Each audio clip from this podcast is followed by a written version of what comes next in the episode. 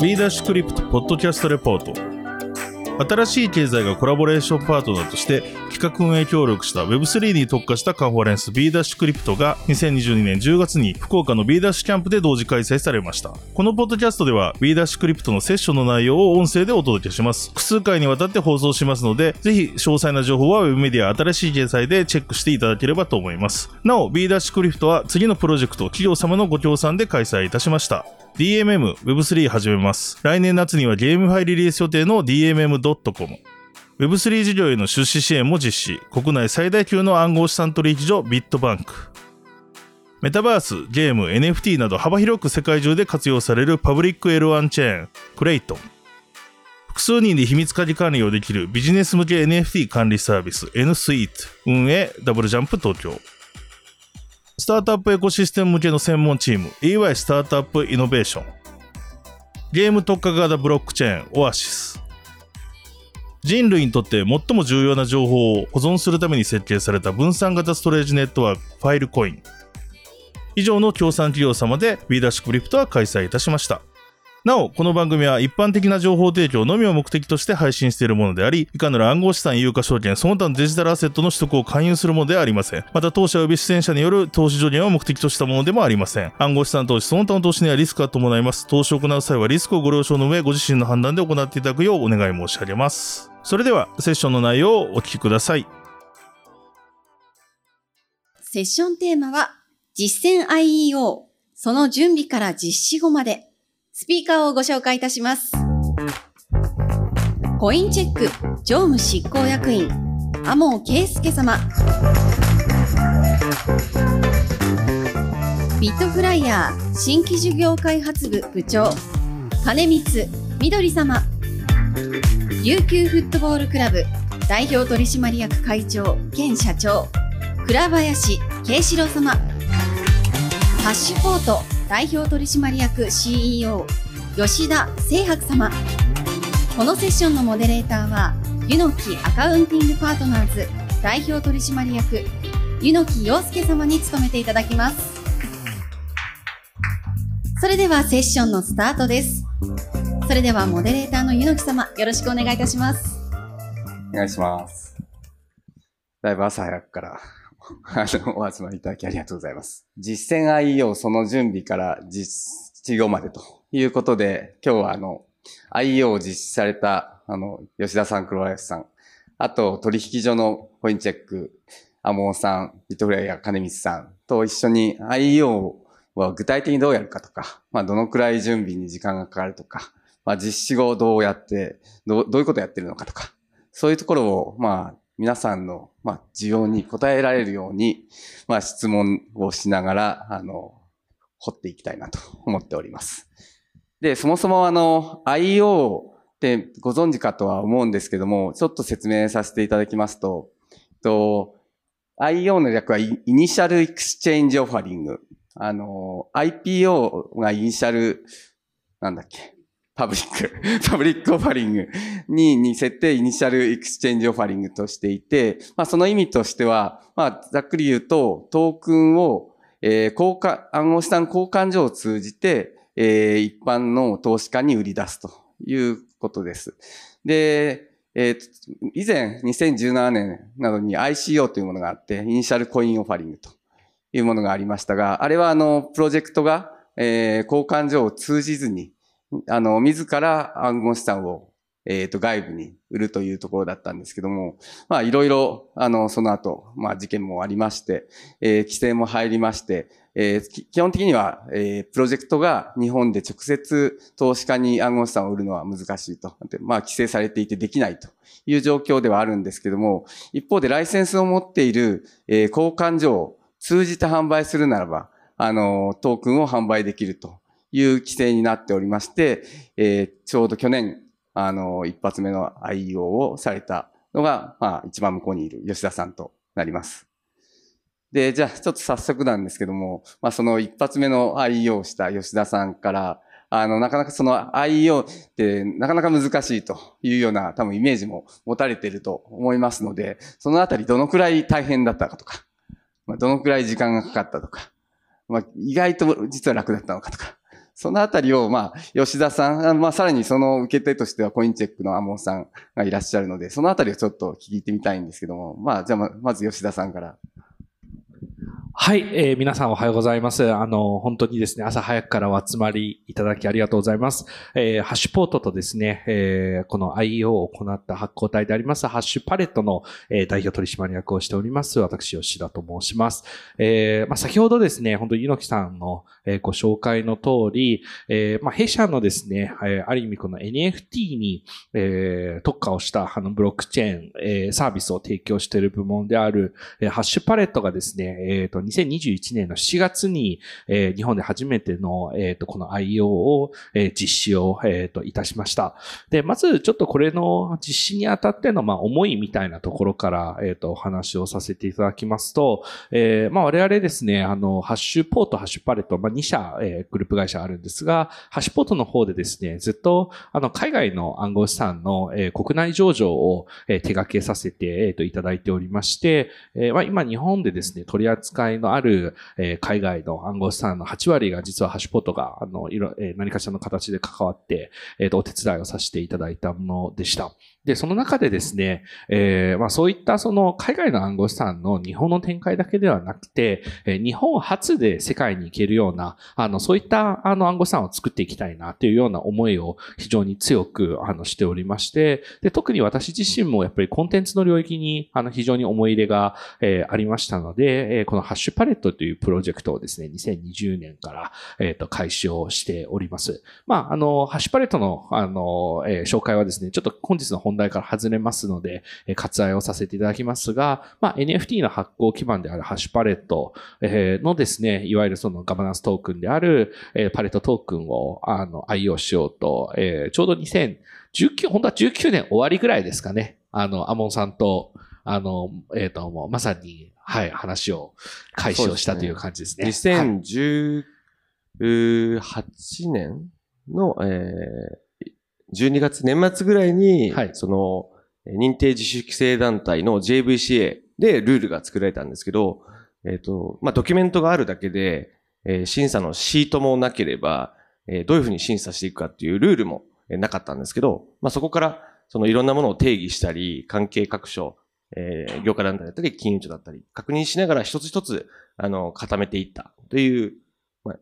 2年ぐらいでしたかね。かかりました。そうですね。2年、えー、もう本当に、その、え、申請を提出する前の準備期間まで含めると2年くらいかけて申請を行いました。あの、申請においては、すみません、ちょっとだけお時間いただいて、多分皆さんが IO 申請のプロセスをイメージしやすいようにご説明をしますと、あの、一番最初にですね、まあ、ホワイトペーパーですとか、えっ、ー、と、あとは、えー、その技術的な仕様、あとは、あの、テストネットにミントされたコードのコード審査っていうような、えっ、ー、と、あの、コード監査レポートですとか、え、まあ、そういったものをまず作ってですね、いわゆるプロジェクトジェクトの、えー、プロトタイプというか原型を作るというのがファーストステップでございます。で、そのセカンドステップでですね、まあ、取引所さんと、えー、実際お打ち合わせをさせていただいて、あの、えー、まあ、なんて言うんですかね。あの、えー、これはまず取り扱えるのか。で、取り扱う場合に、え、どういった立て付けで進めていくのかというところを、え、協議をさせていただくというのがセカンドステップです。で、サードステップは実際に審査資料を、え、一緒に、あの、作っていってですね、え、当局に、え、提出をする。で、え、当局提出後は、えー、と当局とあのやり取りをしながら、えー、と許可をいただくという、まあ、主にこういった4ステップにあのなるかなと思っております。で、この4ステップの中で、え、まあ、我々、あの、当然ながら、どんどんあの、その、プロジェクトの設計ですとか、えっ、ー、と、その、えー、進めていくにあたっての、まあ、いろいろな、あの、プロジェクトの、えっ、ー、と、オーガナイズっていうのは、あの、行っていくんですが、まあ、あの、当然ながらこの審査資料っていうのはですね、あの、取引所の方経由で初めて当局に、あの、提出をされるものですので、まあ、非常に、あの、えー、取引所さんからですね、あの、当局といろいろ交渉して、で、また、プロジェクト側にフィードバックとするというプロセスを、あの、えー、本当に2年ぐらいかけて経てきたというような形です。多分、あの、私がですね、知らない、あの、苦労も、いろいろ、あの、アモンさん、あの、あったんじゃないかなというふうに、あの、思っておりますので、ちょっとぜひ、なんかいろいろシェアいただけたらと思います。そうですね。あの、まあ、本当に定義がない状態だったので、一つ一つ、あの、形を作っていったっていう感じなんですけども、えー、まあ、あの、直近でもやっぱその Web3 っていう言葉がどんどん出てきていて、で、まあ、自分の中の理解と、定義もいろいろあるんですけど、やっぱりその Web1.0 がどこもホームページを持ってこう情報を発信してきた。2.0は SNS を運用してきた。で、3.0はやっぱり、えー、様々なこう企業とかプロジェクトがトークンを発行して、え、トークンホルダーを巻き込みながらコミュニティビジネスを行っていく。すべてのビジネスがコミュニティ化していくっていうことを考えると、こういう暗号資産だったり、まあ NFT だったり、様々なそういうトークンエコノミーを作りながらビジネスを作っていくっていうところで言うと、あの、非常に、あの、インターネットはこう出始めた時と同じようなニュアンスで、あの、どの企業様もおそらく関係してくるんじゃないかなと。で、そこが、あの、まあ、日本初で、えー、まあ、ある意味合法的にですね、えー、ルールが作られた中で、そういう新しい資金調達の手法としてできるっていうところは、一つ、あの、面白い部分あるんじゃないかなというふうに可能性感じてます。あれなんですかね、その、かなり可能性がある一方で、一個、一1回目ということで、あの、期間はもちろん今、2018年からということですごく長かったと思うんですけど、その中でやっぱり一番、多分金融庁さんとかめちゃくちゃ怖そうだとか、まあ、JVCA どのくらい時間かかるんだろうとか、そういうとこあると思うんですけど、実際に、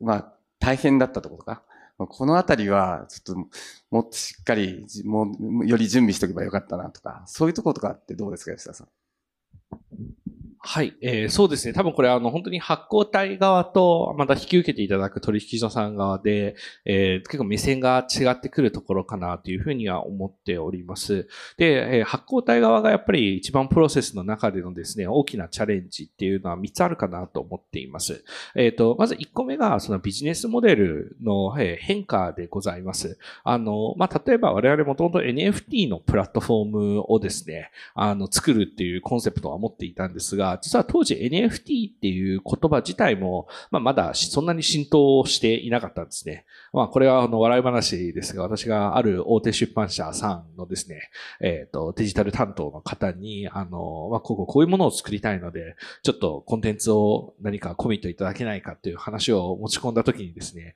まあ、その方は将来、あの、その、それ、えー、数年後にですね、あの、結局、あの、まあ、あの、えっ、ー、と、コンテンツを出していただいく、あの、すごい重要なパートナーに、あの、今なってるんですが、その時はお会いした時に、いや、NFT ってなんか3文字の英語だと何言ってるかわからないから、これ NFT って言葉が悪いと。で、NFT って言ってる限りは絶対広まらないからデジタルトレカって言え、みたいな、あの、ちょっとアドバイスをいただいたりですとか、あの、結構ですね、なんていうんですか、時代によって、その、えー、ビジネスモデルも変化をしますし、フォーカスを、えー、そのビジネスの中でフォーカスをすべきポイントっていうのも少しずつ、あの、まあ、変わってくる部分っていうのがございます。で、その一方で、申請のプロセスっていうのは、あの、まあ、1年とか2年とかかかってまいりますので、え、その間にですね、え、まあちょっとでもなかなかあのエコシステムをいじると、え、資料を結構ガラッとアップデートしなければいけないという意味で、え、結構多方面にですね、あの、取引所さんはもちろんですし、関わっている会計士さん、弁護士さんとか含め、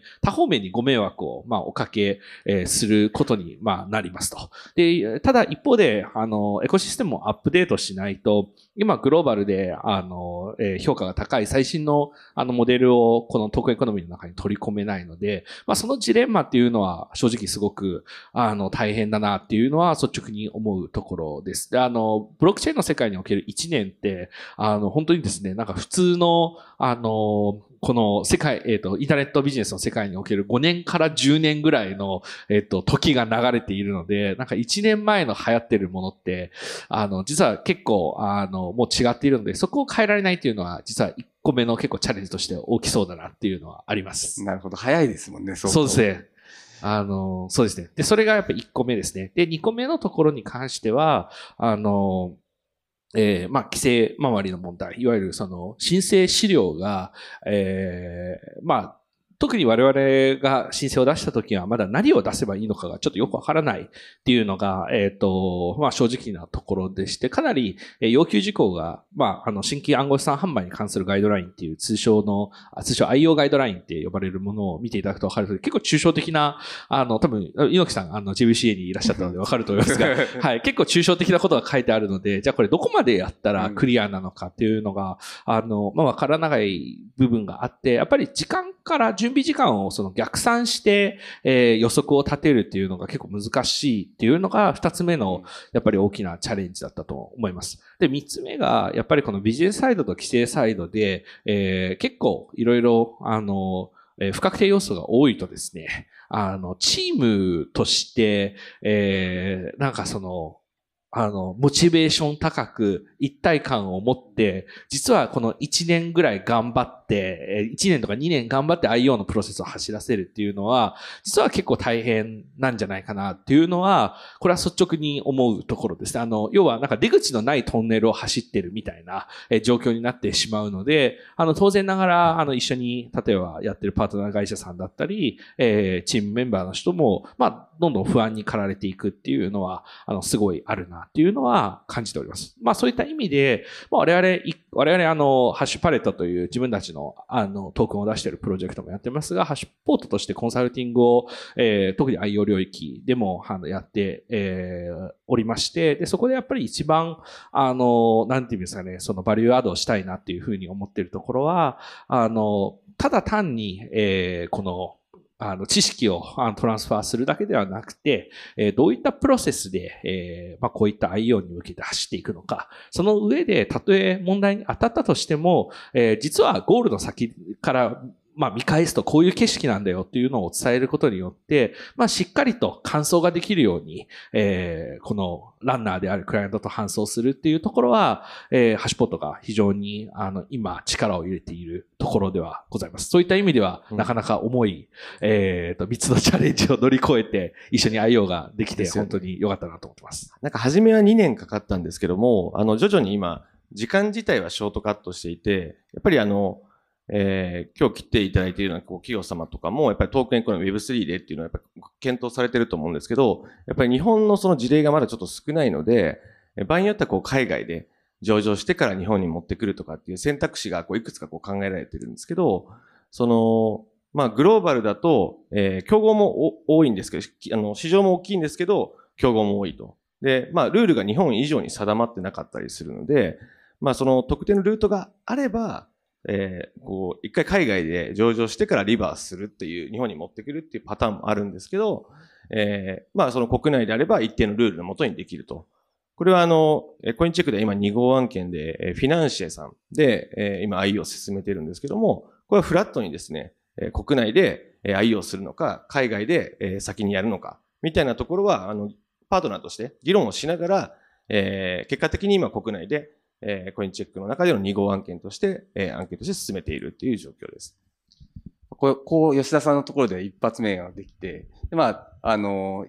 突破口を開いて、で、やはりそこ、その後、あの、同じように多分苦労されたのが、まあ、倉林さん、二発目というところで、一発が見えたから二発目っていうところも、もう見えてきたと思うんですけど、実際に同じように苦労が多かったんですかね。あ、すいません。じゃあ、ちょっと自己紹介から。あの、沖縄の J リーグクラブ FC 琉球を運営している琉球フットボールクラブ株式会社の代表の倉林と申します。えっと、ちょっと私はどちらかというとスポーツ畑、サッカー畑の人間なので、まあ、こういう暗号資産とかベンチャーのイベントを出させていただくのは、あの、非常に、あの、経験が少ないんですけれども、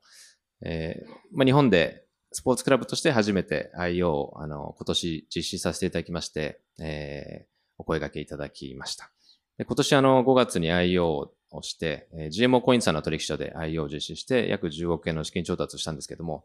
実はちょっとあの今シーズンはですね、あの成績が振るってなくてですね、あの先週の試合で、あの我々 J リーグの J2 というリーグに所属してるんですけども、J3 に降格してしまったという、あの、降格が濃厚になってしまったというタイミングで、まあ、非常に今心苦しいんですけども、ちょっと頑張って、あの、登壇したいと思います。これあれですよね。また上に上がったらコインが上がるかもしれないとか、そういう話があるかもしれないです。そうですね。なんか思ったほど、その順位によって上がったり下がったりしないので、あの、どうしたものかと思ってるんですけども、あの、我々も同じというか、本当にあの吉田さんのおっしゃってるのはそうそうだったなというふうに思ってて、構想自体は2018年のあの頃から、その当時は IO という言葉がなくて ICO というところで、あの、やはり我々地方のスポーツクラブの抱える課題として、やはり資金的な、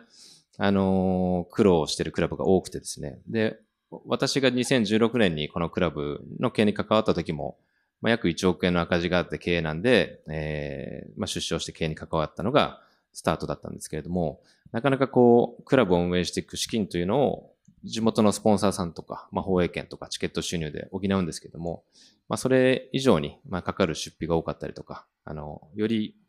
あの、大手がスポンサードしているクラブと対等に戦っていかないといけないという時に、ちょうどこの ICO、IEO というような、あの、流れが来て、これは、あの、我々沖縄という非常に離れたあの地域のスポーツクラブでも、こう、うまく活用ができれば、新しい資金調達の方法として可能性があるんじゃないかということで、あの、スタートしました。当時はあの J リーグと相談して、J リーグの中で ICO のルールとかも作っていただいたんですけども、なかなか金融庁さんから、あの、まあ、合法的とは言えない、まあ、適法的とは言えないようなコメントをいただいたので、まあ、あの、スタートできずに、えー、2019年になって、あの、アモさんおっしゃってましたけど、あの、自主規制団体のルールができるというところで、まあ、GMO コインさんに、まあ、スポンサーにも入っていただいているというご縁もあって、あの、IO プロジェクトをスタートさせました。実際に審査が始まったのは2020年の7月、夏ぐらいから、あの、協会自主規制団体と、えー、金融庁さんと接触を始めて、まあ、約2年弱、あの、時間はかかったんですけども、まあ、実施になんとかこぎつけられたというような形になってます。はい。やはり結構時間かかったんですね。そうですね。まあ僕らもストアットの時は、あの、ジェームコインさんとリリース出させていただいて、あの、日本初の IO っていうのを目指そうって言ってたんですけど、先にハッシュ、パレットさんが IO されはい、あの、されて、お、じゃあ次かなと思ったら、次にもう一つ案件があったみたいで、まあそれが終わってから、あの、具体的な審査が進んで、あの、僕らもね、本当にゴールの見えないトンネルとおっしゃってましたけど、これはいつ終わるんだろうなと思いながら、あの、まあ、終わったら急に連絡が来て、まあ、そこからもう一週間後には IE を実施させていただきましたけれども、はい、そういう状況でした。まあ、あれですかね、一発目、二発目、やはり結構時間かかっていて、かなり、まあ大変なイメージもありつつ、ただこの頃やっぱり、それでも IO をやりたいっていう企業さん、あの、ちらほら、あの、プレスリリース出されていて、あの、まあ、チャレンジしていこうというところも多いと思うんですけど、その中では、今度ビットフライヤーさんが新しく IO をチャレンジ、ここう、こう大変だなというお話を、あの、が出てる中で、今後またチャレンジしていくと思うんですけど、やはり IO をチャレンジしようとしたきっかけとか、あの、今後の、まあ、IO 戦略とか、何か、どうなんでしょうかね、カルミさん。あそうです。あの、私、金光と申しまして、ビットフライヤーで、この IO 等々を担当している部門で、えー、におります。で、あの、当社はですね、さっき吉田さんとか倉林さんとか、アモさんとかおっしゃった2018年からもうこの領域でやられてた皆さんと違って、もうすごい後発なんですよね。で、ただやっぱり IO で、特にやっぱハシパレットさんの調達もそうですし、あの、FCR さんの調達もそうなんですけど、なんか株でも債券でもなく、すごい簡単に資金調達できるらしいぞと。なんか数十億に対して数十倍の需要が来るらしいぞみたいなので、結構盛り上がったタイミングがありまして、で、当社にもすごい問い合わせが来たタイミングがありましたと。で、あの、私結構やっぱ外、あの、外から見ていて、この動きをですね、全然わからない状態だったんですけれども、皆さんおっしゃる通り、世の中に出てる情報が JVCA のちょっと謎という状態ですけど、あの、さ、謎ガイドラインしかないんですよね。JVCA のガイドラインがあって、これを見てどうやって実務するんだったっていうレベルなんですよね。だから、あの、私も、あの、まあ、当社に来て取り組ませていただいて、まあ、それ今も吉田さんとあの発表させていただいてやっているところで、もう一件ですね、あの、会社さんともやらせていただいているところですけれども、えっ、ー、と、まあ、ちょっとこれも 若干恥ずかしいところなんですけど、当社にもあの、経験者をですね、あの、当社に来ていただいて、それでまあやり始めたっていうところではあります。で、やり始めて思ったこととしては、あの、結構その IO のニュースリリースとかを見てやりたいって思う方って本当に資金調達手段として考えていらっしゃるんですよね。資金調達として株でも債券でもなく、まあ、あの、あの、経営権を希薄化することがなく調達できるやり方って、まあ、あるんだ、やりたいみたいな方が多いんですけど、実際、こう、検討してみると、まあ、これ本当にまさにね、吉田さん、天羽さんが、まあ、柚木さんもですけど、作られたワールドだと思いますけど、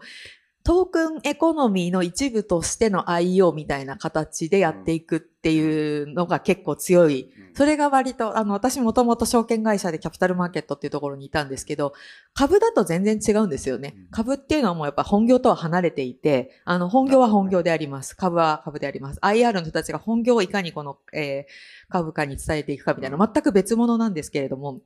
IO っていうのは発行したトークンをいかにその自分たちのビジネスに結びつけて、うん、まさに天羽さんおっしゃってましたけど、トークンエコノミーの一部としてやっていくかみたいなところがすごい大事なので、なんかそういうビジネスモデルをいかに作っていけるかが大事な世界になってしまっていて、それがいいことなのか、悪いことなのかというか、なんか、あの、倉林さんおっしゃったように、もうちょっとその資金調達手段としてカジュアルにやり、やれた方がいいみたいな側面もあると思うんですけど、そんなことを思いながらですね、あの、我々が、あの、今取り組んでるのは、やっぱりトークンエコノミーをいかに作っていうか、その中の IO としての位置づけみたいな、あの、案件をご一緒させていただいているので、まあ、それはそれですごくうまくいくと、あの、コミュニティのためになりますし、この Web3 業界のためになるので、まあ、あの、頑張っていきたいなと思っております。という感じどどうどう思われます？やっぱりちょっとなんか普通の調達とちょっと違いますよね。そうですね。まあ僕ら、あの、調達した直後に非常に価格が下がってしまって、まあその部分で、あの、その価格を上げていくことに非常に苦労している部分はあるんですけども、やはりあの、本業が、あの、サッカークラブの運営というところもあって、まあ、その本業とこのコインの連携をどうさせていくか、まあ、ホワイトペーパーに記載させていただいたようなまあ、機能であるとか、あの、使い道っていうのは、あの、実装していってるんですけども、それだけだとなかなか需要が生まれなくてですね、これをこう、どう本業とリンクさせていくかっていうのはおっしゃる通り、非常に今課題になっているところかなというふうに思っています。はい。結構あれですかね、その、実施後、あの、今実施されて、まあ、吉田さんは2021年に出出されて、まあ、小林さんは2000年、この前の5月に出されて、その実施後のフォローとかも結構大変なんですかね。あの、ホワイトペーパーに書かれていることを順番にやっていったりして、まあ、それが、を実施できれば、まあ、価格にも影響しそうなんですけど、なんかその、実施とかって具体的にどんな感じでやってるんですか？はい。じゃあ、これ私から先、ちょっとお答えをさせていきます。あの、まあ、大きく、あの、2点多分、あの、気にした方がいいポイントがございます。で、一つが、えー、やっぱりホワイトペーパーをしっかりと実現ができるかっていうところでございます。あの、まあ、あの、こ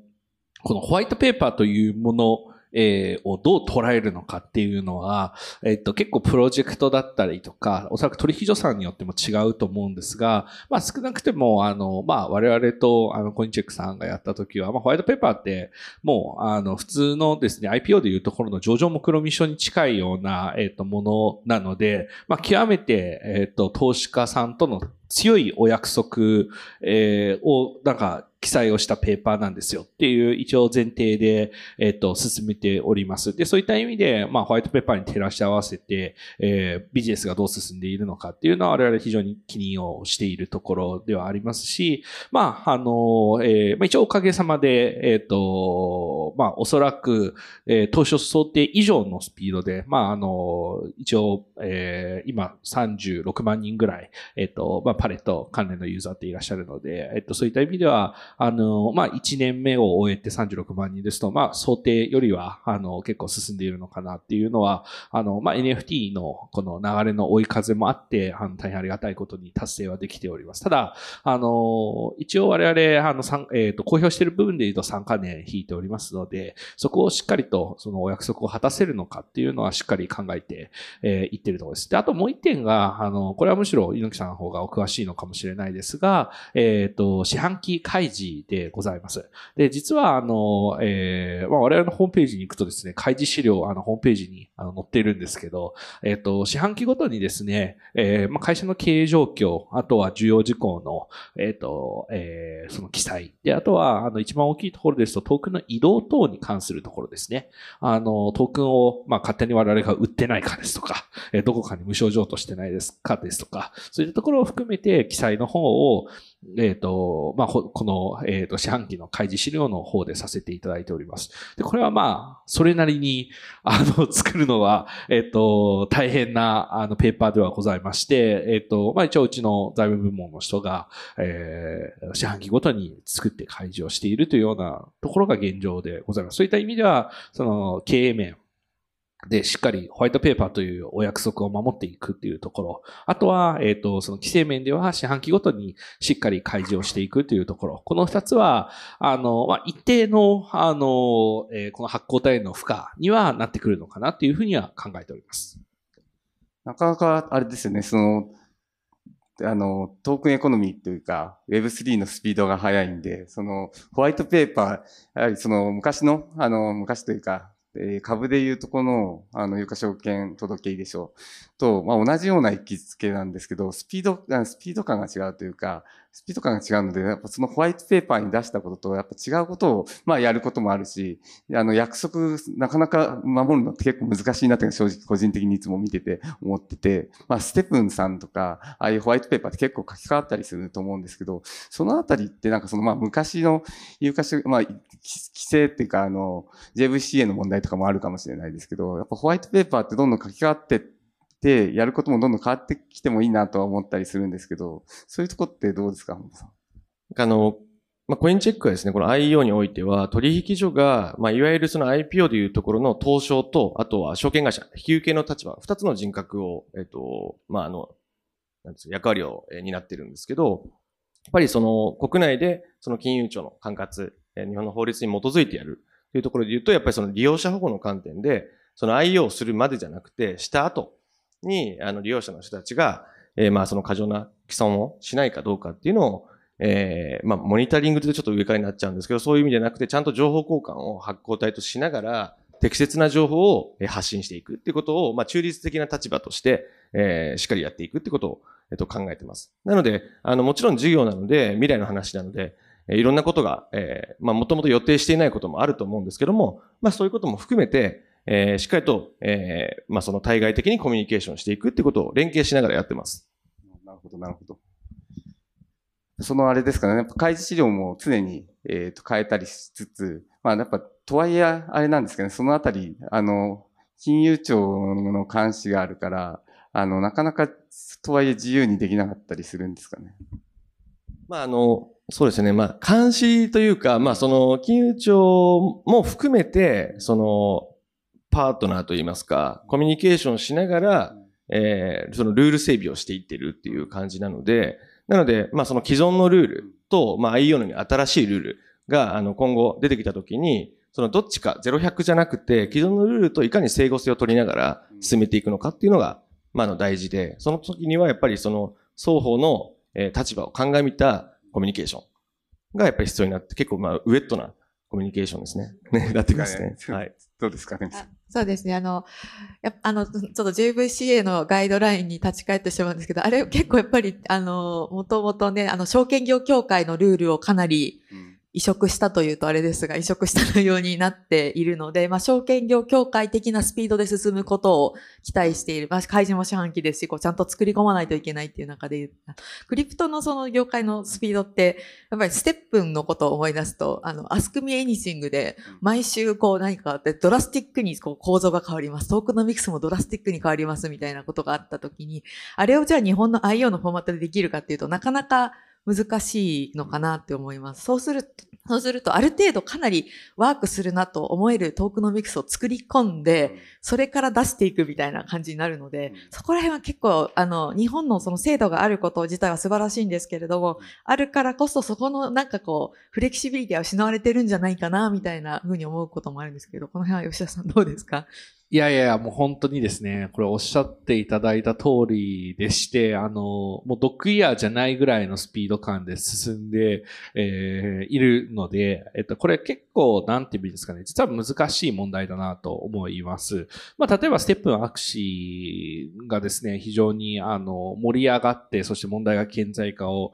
えっと、されるっていうところで、まあ、例えばデュアルトークンの設計をどうすればいいのかっていうのは、実はもう、あの、なんていうんですかね、えっ、ー、と、一回しがされ、一回しされている論点だったりするんですね。で、その一回しされている論点について、いやいやいや、審査提出したタイミングは、こういう設計になっているので、勝手に変えられては困ります、みたいな、あの話になってしまうと、まあ逆の意味で投資家保護につながらないっていう、あの、ことっていうのは、まあ往々にして起こり得る一方で、えー、まあ、全てのあの資料が、まあ、えー、その完璧に整合性が取れていて、かつ資料の量もあの膨大であるっていうことを考えると、じゃあそんなにおいそれと変えられるのかみたいな、あの、ところの、このジレンマっていうのはあるなっていうのは、まあ率直に問題点としては感じます。で、あの、ちょっとそこのところっていうのは、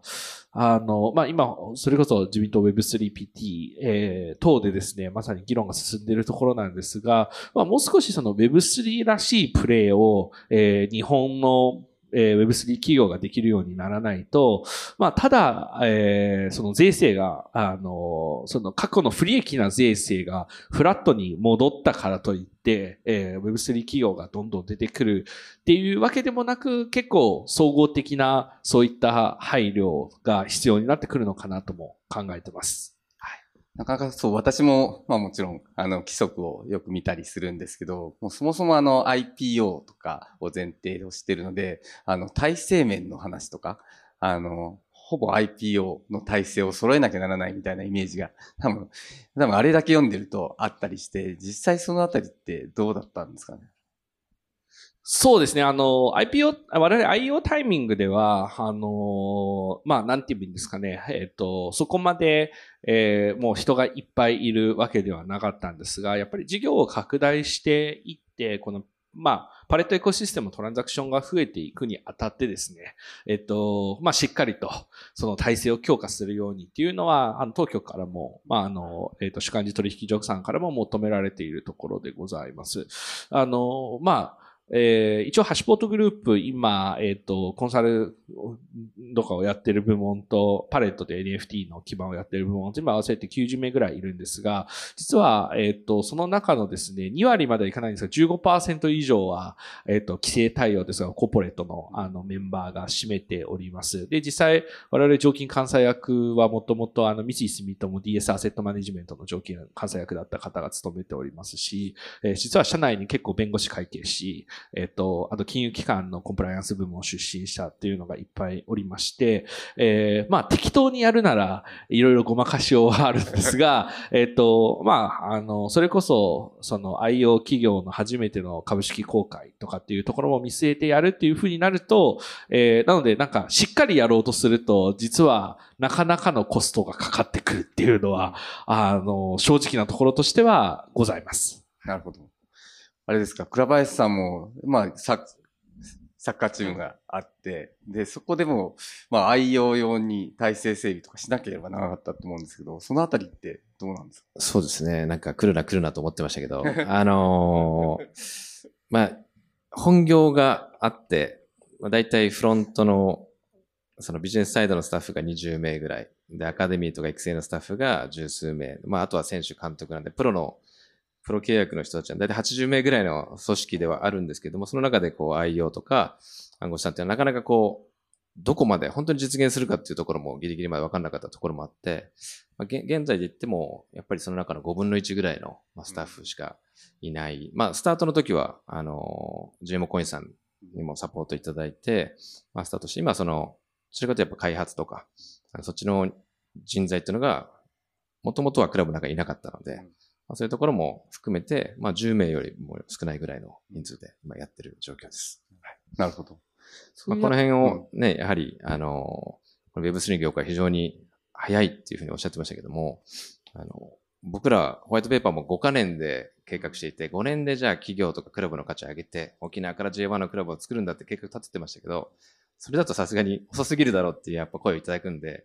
まあ、その、すぐに価格が下がったりしたこともあって、その時はステップンとか非常に盛り上がっていて、こういう2-1みたいなサービスをやらないのかとか、じゃ言われて、ちょっとじゃあ検討してみようとか、あの、そういう、あの、スピード感をちょっとこう合わせないといけないというのは苦労しているところではあります。はい。なるほど。なるほど。やっぱ結構なんだかんだその体制準備するのって大変だったと思うんですけど、そのあたりやっぱ、ああの、取引所側としても結構そのあたり厳しく見てたんですか？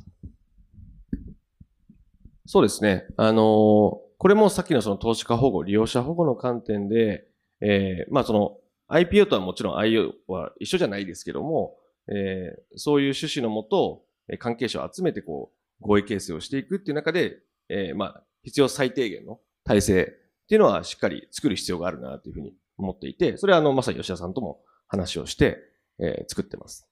で、これはあの、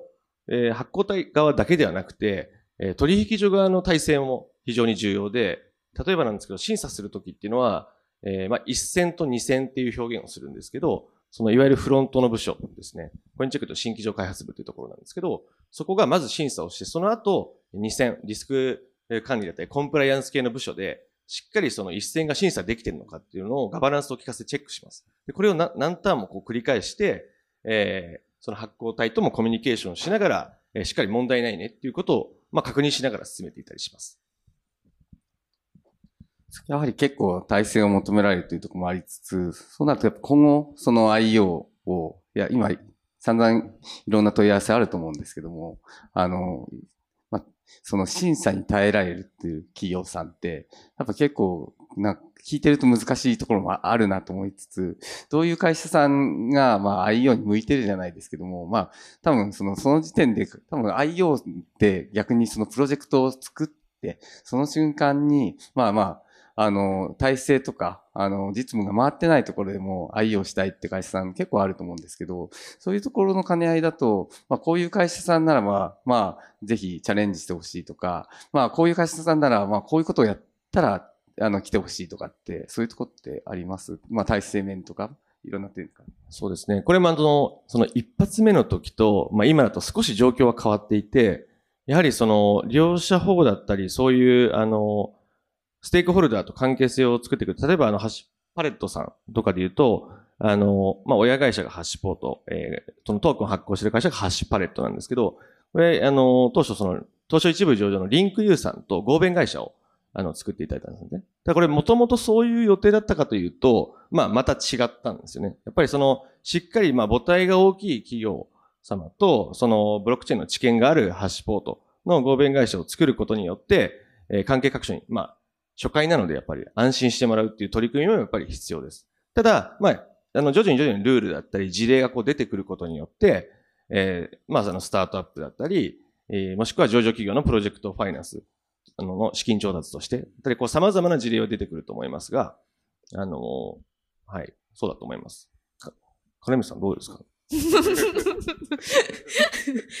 そうですね。あの、やりやすいのは、なんかもともとそのステーブルなビジネスがあって、で、もともとステーブルなビジネスがあって、そこがまあプラットフォームだったりして、そこが新しくトークンエコノミーをこう取り入れていく、ビジネスモデルに取り入れていくみたいな会社だとやりやすいのかな。あと、現行だと、ちょっとこれも先ほど申し上げた私はこの業界においては転校生的な感じなので、結構そのいろんなお会社さんと話して、あ、すごいいいじゃんと、すごいいいトークノミクス作れるじゃんとか思ってもですね、その、えー、っとですね、その経験者の子がですね、私ね、金光さん、この会社まだ全然ダメですよ、みたいな。ビジネスが本業の方がまだ全然育ってませんよ、みたいなことを言ってくるので、やはりですね、その、まあ、先ほどからもさ、何度もおっしゃってる利用者保護の観点、その、トークを、あの、買っていただくお客様って、本当普通の個人のお客様なので、その、本業がいきなりこう、なんでしょう、潰れてしまうような会社さんだとなかなか難しいんですよね。なので、かなりそこは今のところハードルが結構高いなというふうに思っているのと、やっぱりこの、えっ、ー、と、プラットフォームの方がいいなと思うのは、ちょっとこの辺は、えっ、ー、と、まあ、今後ゲーム系どう考えてるかみたいなのありますけど、やっぱその単発のプロジェクトとかだと、その単発のプロジェクトがうまくいくいかないって結構いろいろある。プラットフォームだとその中にいろんなものを入れていけるみたいなのがあるんですけれども、単発のプロジェクトに対してどういうふうに永続性を考えていくかっていうのは結構難しい問題になりそうだなと最近思っています。確かにこれから多分今年はゲームファイが来るっていうところで、まあ、まさにそのゲームファイだと、まあ、ゼロ、ゼロから作る。っていうところで、そこでもまあ資金も調達しなきゃならないし、まあトークン出さないと話にならないところもあったりすると、まあ海外だとまた違うかもしれないですけど、日本だとやっぱそこのトークンをさっと販売するのはまあ規制を受けてしまうので、なかなかここからまた新しいチャレンジをやっていくのが吉田さんなのかなと思うんですけど、そのゲームファイへのチャレンジってどうですか？そうですね。あの、えっ、ー、と、まあ、我々の中でですね、えっ、ー、と、まあ、パレットってもともとエンターテイメントブロックチェーンとして、えっ、ー、と、始まっておりまして、あの、まず、なんかその最近、ハッシュパレットってなんか GameFi 文脈でよく語られることがあるんですが、実は我々あの総合エンタメプラットフォームを目指しておりまして、それこそあの、えっ、と、AKB48 サイエンス K48 さんもやってますし、えー、あの、阪神タイガースのタイガースギャラリー、えっ、と、もうですね、あの、あのパレットチェーン上で、えー、作られていますし、まあ、直近、つい最近とかですと、今、あの、アニメ放送中の、えっ、ー、と、魔法使いの嫁の 3D フィギュアもパレットチェーン上で、あの、えっ、ー、と、マグハブという、あの、シンガポールの、3D NFT フィギュアの会社さんが出しておりますので、まあ、結構総合エンタメです。で、その中で、まあ、我々 GameFi は、えっ、ー、と、特に注力をしている領域でございまして、えー、まあ、我々の一番結構、基幹ゲームのエルフマスターは、あの、今、ビットフライヤーさんと、あの、 IEO を進めていますし、あとは、あの、一応、えー、上場しているゲーム会社さんであります、えっ、と、エニッシュさん。えー、と一緒にですね、ディライズという700万ダウンロードぐらいされている、えっ、ー、と、えっ、ー、と、モバイルゲームの、えっ、と、 GameFi 版、えっ、と、NFT ゲーム版を、えっ、と、こちらは、あの、えっ、と、 Huobi さん、あの、まあ、グローバルで結構トップティアの取引所さんの、えっ、と、 Huobi さんと一緒にやってます。で、あとは、あの、日本で、あの、多分最も今売れている、あの、NFT のコレクションである CryptoNinja Party のゲームは、これは、あの、えっ、と、OKX グループさん、の日本法人の OK コインジャパンさんと一緒に IEO を進めて、えー、います。で、やっぱりその、えー、 GameFi っていうものがですね、その、えっ、ー、と、まあ、えー、 Play to Earn というよりも、あの、我々よく、その、えっ、ー、と、 Play better、えっ、ー、と、あの、 earn more っていう話を、あの、しているんですが、まあ、ゲームの中のですね、一つインセンティブプログラムとしてトークンを使っていくっていうところと、あと、実はもう一つ、やっぱり重要になってくるのは、ゲーム内の、まあ、ギルド、我々、ギルドだったりとか、ランドだったり、ステージっていうふうに、あの、それぞれ違うゲームで違う呼び方をしてるんですけど、あの、ゲームの中中の一つそのトークンを使ったユーザー参加のメカニズムっていうところを作っていきたいっていうところは、あの、まさに今ゲームファイル領域いろいろ取り組んでいるところです。で、あの、ちょっと先ほどのですね、猪木さんの非常に本質的な質問で、なんかどういう会社だったら愛用する意味があるのかに、えー、まあどういった会社、プロジェクトが愛用する意味があるのかに、ちょっと立ち返って、あの、ちょっと我々の考えを、まあ、えー、ちょっとまとめると、まあ、やはり、あの、Web3.0 のサービス、えー、においてトークンをですね、えー、このインセンティブメカニズムの中に組み込むと、よりビジネスが加速化するっていうようなプロジェクトを我々もっと世の中に送り出していきたいなっていうのを、えー、考えて、今そういった取り組みっていうのをしております。で、あの、ちょっと、えっ、ー、と、なんか、なんですよね、えっ、ー、と、この B ダッシュの場でですね、えっ、ー、と、なんか怒られてしまいそうなコンセプトをちょっとお話をすると、だから Web1.0 の世界っていうのは、この、えっ、ー、と、プロジェクトの運営者側と、えっ、と、消費者側っていうのは結構、あの、一方通行の、あの、関係だったと思うんですね。あの、つまり、えー、企業さん側が何かコンテンツとかサービスを作ってユーザーに提供する。で、ユーザーはそれを消費するっていう、この一方通行の、えー、このサービスっていうのが、まあ、Web1.0 だとすると、Web2.0 っていうのは、えー、ユーザーにコンテンツを作らせるっていう、えっ、と、革命が起きたと思うんですね。で、えっ、と、企業はプラットフォームを提供して、ユーザーがその上でコンテンツを流通させるっていうのが、この Web2.0 のサービスだったと思っていて、まあそこでユーザージェネレテッドコンテンツとかっていうコンテクストも生まれたんじゃないかなと思ってます。で、これは何が偉大だったかというと、企業のコンテンツ開発力が、えコンテンツの供給数の制約条件ではなくなったんですね。あの、そもそも、えっ、と、1本コンテンツ作るのに3人必要だとすると、10本コンテンツ作るのに30人必要ですっていう世界ではなくなって、プラットフォームだけ提供すれば、ユーザーが勝手にえっ、ー、と、その投稿してくれますよっていう世界になったのはすごく大きな、えっ、ー、と、ジャンプだと思ってます。じゃあそこから3.0に行くときに何が行われるかというと、ユーザーが、えー、そもそもプラットフォームを運営して、プロジェクト側はインセンティブメカニズムだけを提供しますよっていうのが、これ3.0の世界だと思っておりまして、ビットコインって典型的な Web3.0 サービスだと思うんですね。あの、サトシ・ナカモトという一人の天才が、インセンティブプランだけ立てて、プログラムだけデプロイしたら、みんなが勝手に、えー、そのルールに従って、えー、一番経済合理性のある行動を取ると。そうすると自然に世界で一番大きな送金ネットワークが、送受金ネットワークができるっていうのは、非常に大きな、あの、イノベーションだったと思っています。で、えー、この、えー、2.0の世界界において、じゃあなんでみんな、あの、コンテンツ作るただ働きを、あの、なんかインスタグラムとかでしてるかというと、いいねとフォローっていう、このプラットフォームのアテンション、注目を、えー、ユーザーに、えー、ある意味で分け与えるっていう行為を、あの、していたから、えっ、ー、と、このサービスっていうのは成立してたと思うんですね。じゃあ3.0の世界において、えー、なんか、あの、みんなですね、隙間時間にどんどんプラットフォームの運営を手伝ってくれるインセンティブって何かというと、それが僕トークンだと思っておりまして、で、そのトークンがそのプラットフォームの中に閉じているポイントになるだけではなくて、プラットフォーム外にどんどん出ていけるように、つまり点々流通できるように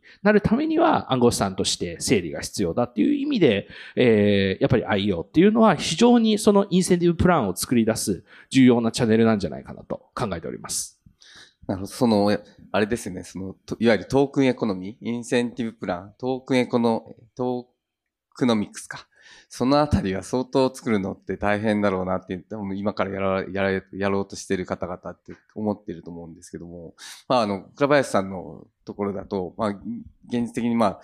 現実世界にトークノミクスを入れたわけですけども、そのあたりって、あの、まあ、まあ、革新的に入れてきたと思うんですけど、ど、どんな、具体的にどんな感じで詰めていったんですか？そうですね。まあ、我々も今、あの、お話聞きながら、ああ、そういうふうにしないといけないなと思ってはいたんですけども、あの、現状で言うと、僕ら本当に応援していただいているファン、サポーターの方々にトークンを買っていただいているので、あの、そういう方々が、まあ、応援することで、こう、メリット、インセンティブが受けられるような、あの、トークンエコノミクスを設計をしています。で、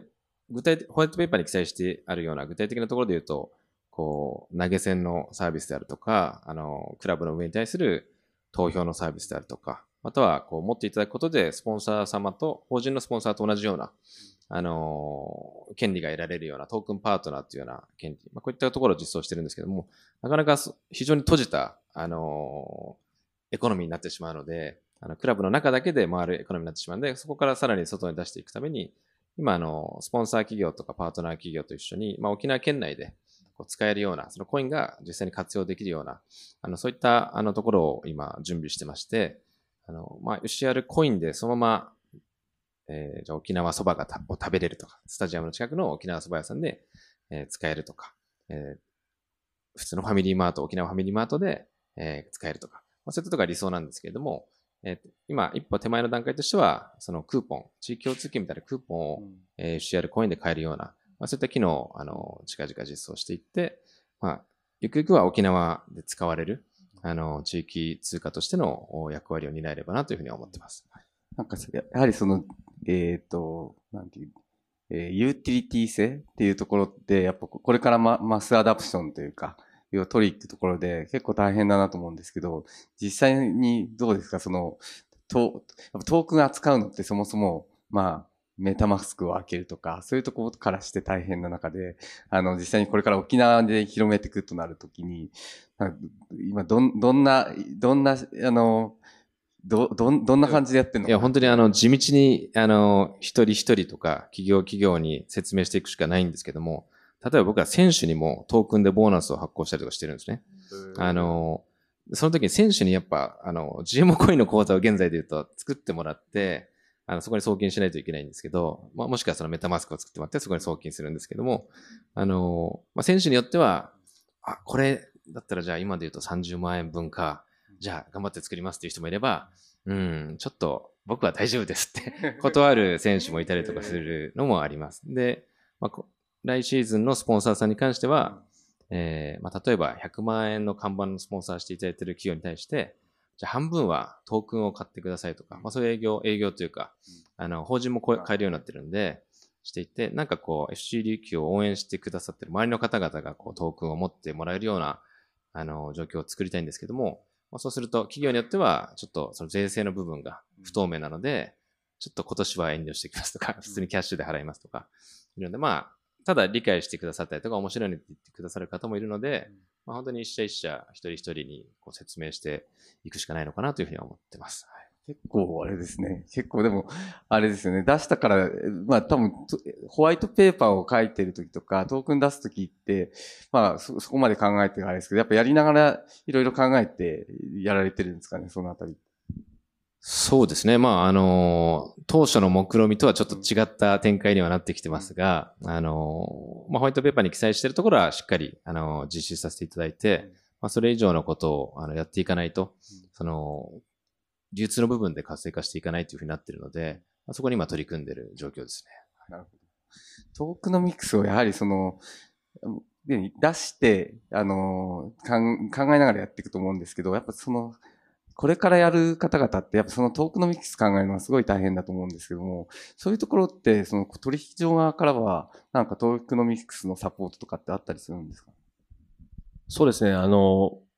まあ、最近だと NFT のプロジェクトとかやっぱり結構多かったりするんですけど、あの、知見自体はやっぱりその相談いただけてる数が非常に多いので、まあ、こういう時にはこういうポイントでつまずくとか、ここは先にクリプトを混ぜないで NFT で完結するようなエコシステムにした方がいいとか、なんかそういうのいろいろあったりはします。で、その、もともとはそのコインチェック自体は、その暗号資産の二次流通の取引所だけだったんですけど、今回のその一次流通 IEO ですね。と、あと NFT の取引所も運営しているので、まあ、直近なんかで言うと海外のプロジェクトなんですけど、サンドボックスとかだと、クリプト、暗号資産と、えー、その NFT の両方から、えー、取引所で取り扱って、そのゲートウェイとなって、えー、資金調達をしたり、えー、その流通をサポートしていくっていうことを、あの、やっていたりします。なので、あの、ここの、その、まあ、ユーティリティはもちろんのことながら、その、トークンがいかにこう流動性を保って、いろんなところにこう出回っていく構造を作るかっていうのが非常に、このトークン、Web3 のそのトークンビジネスの中では非常に重要だと思ってます。で、あの、まあ、一点で言うと、その NFT のプロジェクトやっぱり多かったりするので、その、まあ、コインチェックの NFT の取引所っていうのは、暗号資産を使って、お客様からお預かりしている暗号資産を使って NFT を、えー、まあ、ご購入いただくんですけど、えー、それが大体今4000億円ほどあります。この4000億円が、その、まあ、あの、あの、そのプロジェクトの発行体の、えー、まあ、トークンに変わったり、もしくはそのコインチェックのユーザーをそのプロジェクトに送客したりすることが、まあ、結構価値と置いていたりします。金光さん、どうですか？そうですね。あの、トークのミックスをどう作るかっていうのは、その IO のプロジェクトにおいて多分今一番難しいし、あの、ちょっと私若干年齢が高いので、あの、DNA とかグリーに一時期その、理系学生みたいなのがわーっといった時期があったんですけど、今ちょっと GameFi にとトークノミクスにそれに近いものを感じていて、割と世界中の頭脳がサステナブルなトークノミクスとは何かをすごく考えている気がします。で、それを今ジャパンのレギュレーテッドの IO というところに落とした時のバリュエーション手法っていうのが、まあ、すいません、ちょっと、あの、外からやってきた私からすると、皆さんが作ったものしかないんですよね。そこは いろんなバリエーション、もっといろんなバリエーション手法があっていいし、その、まあ、おっしゃる通り流動性を作っていくのもすごい大事。どうやって作っていくかとか、もっといろんな方がこの分野を見ていって、で、その本当に、あの、今じゃあ IO やろうと思った時に、IPO だったらいろんな実務家の本がたくさんあって、いろんな考え方、いろんなアプローチがあるんですけど、IO って本当に今アプローチがすごく少ないので、あの、事例がいっぱい出てきて、間口も広げて、あの、トークノミクスを深掘りしていく事例ももちろんあっていいですし、あの、私、倉林さんのユーティリティをこう高めていて、地域に根付いたみたいな形も素晴らしいと思うので、もうちょっといろんな形で、あの、トークノミクスが作れるようになると、より発展するのかなと思っています。そうですね。やっぱこの、私たちこれからま、まあ、これから Web3 を盛り上げていくメンバーとしては、まあ、これから mass adoption を取りに行くとこがやっぱ課題かなとは思っていて、まあそこに多分みんなで力を合わせて挑戦していくと思うので、あのじゃあ、もう時間も残り2分ですけども、吉田さんから今、順番に、あの、今後 IO のに対する思いとか、一言ずつもらえたら。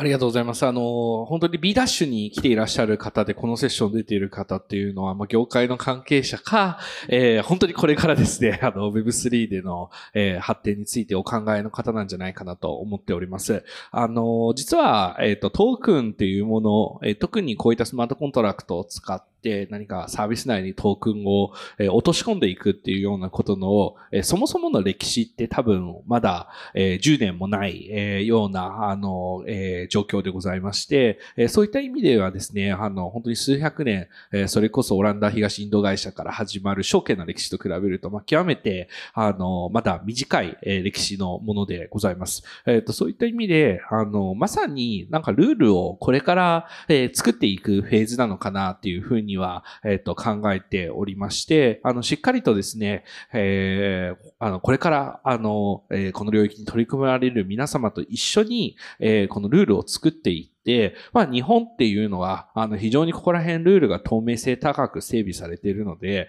えー、それだったらなんかちょっと税金的にドバイに負けちゃうけど日本でやってみようみたいな、えー、風に思って、むしろ日本が、えー、透明な制度によって、えー、この IEO の集積地になるような、そんな未来が訪れたらいいなと思ってます。ありがとうございます。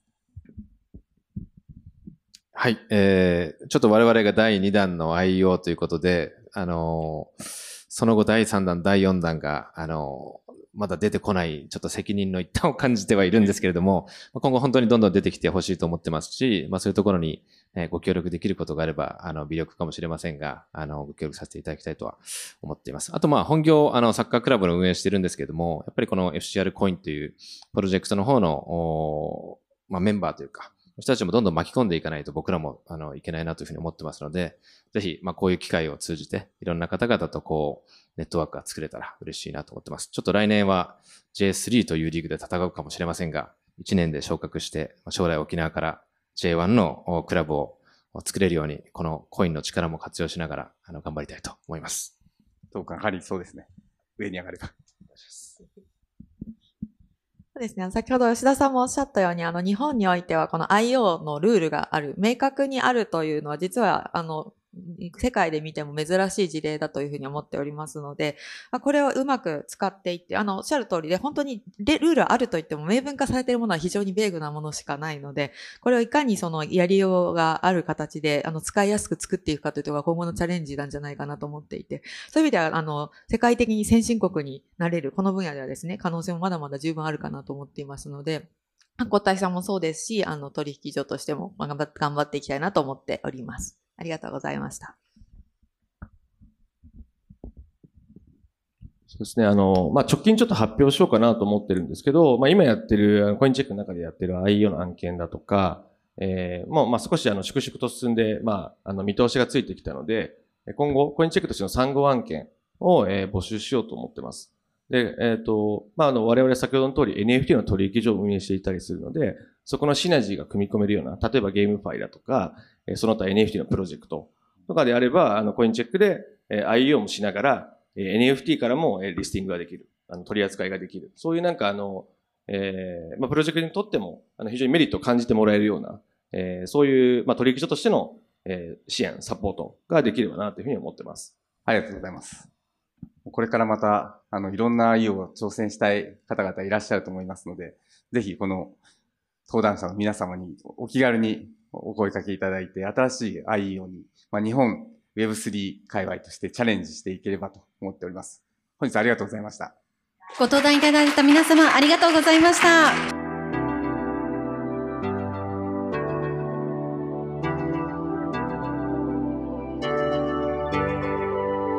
聞きいただきましてありがとうございました。私たち新しい経済編集部では、このようなイベントレポートの他に、ブロックチェーン暗号資産に関するニュースを平日毎日ポッドキャストで配信しております。ぜひ今お聞きのポッドキャスト配信サービスで番組のフォローいただければ嬉しいです。また、ウェブで新しい経済でも様々なテキストや動画のコンテンツがありますので、ぜひ新しいひらがな、経済、漢字で検索してサイトもご覧いただければと思います。また、LINE 公式アカウントもございますので、そちらの方も新しい経済で検索してチェックいただければと思います。それではこの度はお聞きいただきましてありがとうございました。いました。